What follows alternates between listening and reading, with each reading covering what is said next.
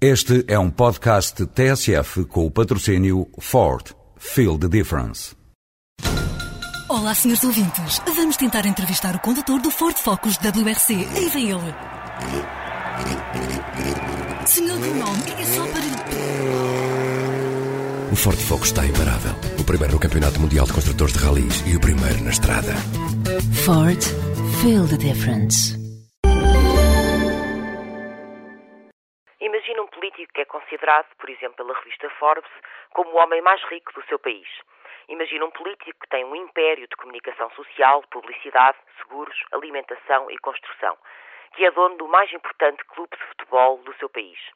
Imagine que esse político vai sendo acusado de corrupção e fraude, mas nunca chega a ser condenado.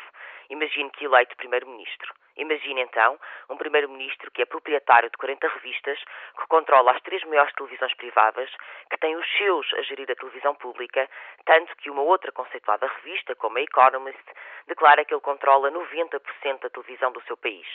Imagine que esse homem, uma vez no poder, beneficiou de um Parlamento que se apressou a aprovar medidas que lhe assentavam que nem uma luva para resolver os seus próprios problemas judiciais e financeiros.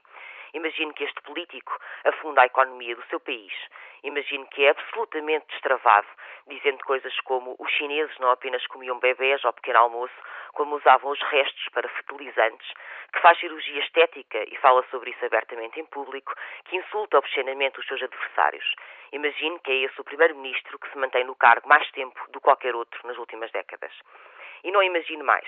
Esse primeiro-ministro existiu, esteve no poder até há pouco tempo e não à frente de um qualquer país em vias de desenvolvimento.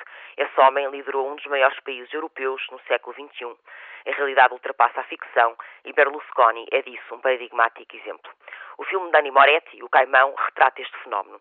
E se chega a Portugal com um ano de atraso, as suas interpelações ao espectador mantêm-se absolutamente atuais. Para além das perigosas ligações entre a política e os mídia, este filme obriga a uma reflexão sobre o populismo nos dias de hoje. Gorvidal, num outro filme italiano, no Roma de Fellini, dizia que vivia em Roma porque era dessa cidade que melhor se observava a queda do Império. Afinal, como foi possível que Berlusconi fosse primeiro-ministro, que passasse tanto tempo impune e incólume? Como foi possível também a apatia do povo italiano? Como foi possível que a demagogia mais rasteira ainda funcionasse num país europeu e democrata? A Europa não está livre desta arena e deste amargo espetáculo. Portugal, muito menos. E se ainda não tem programa de fim de semana, fica a sugestão.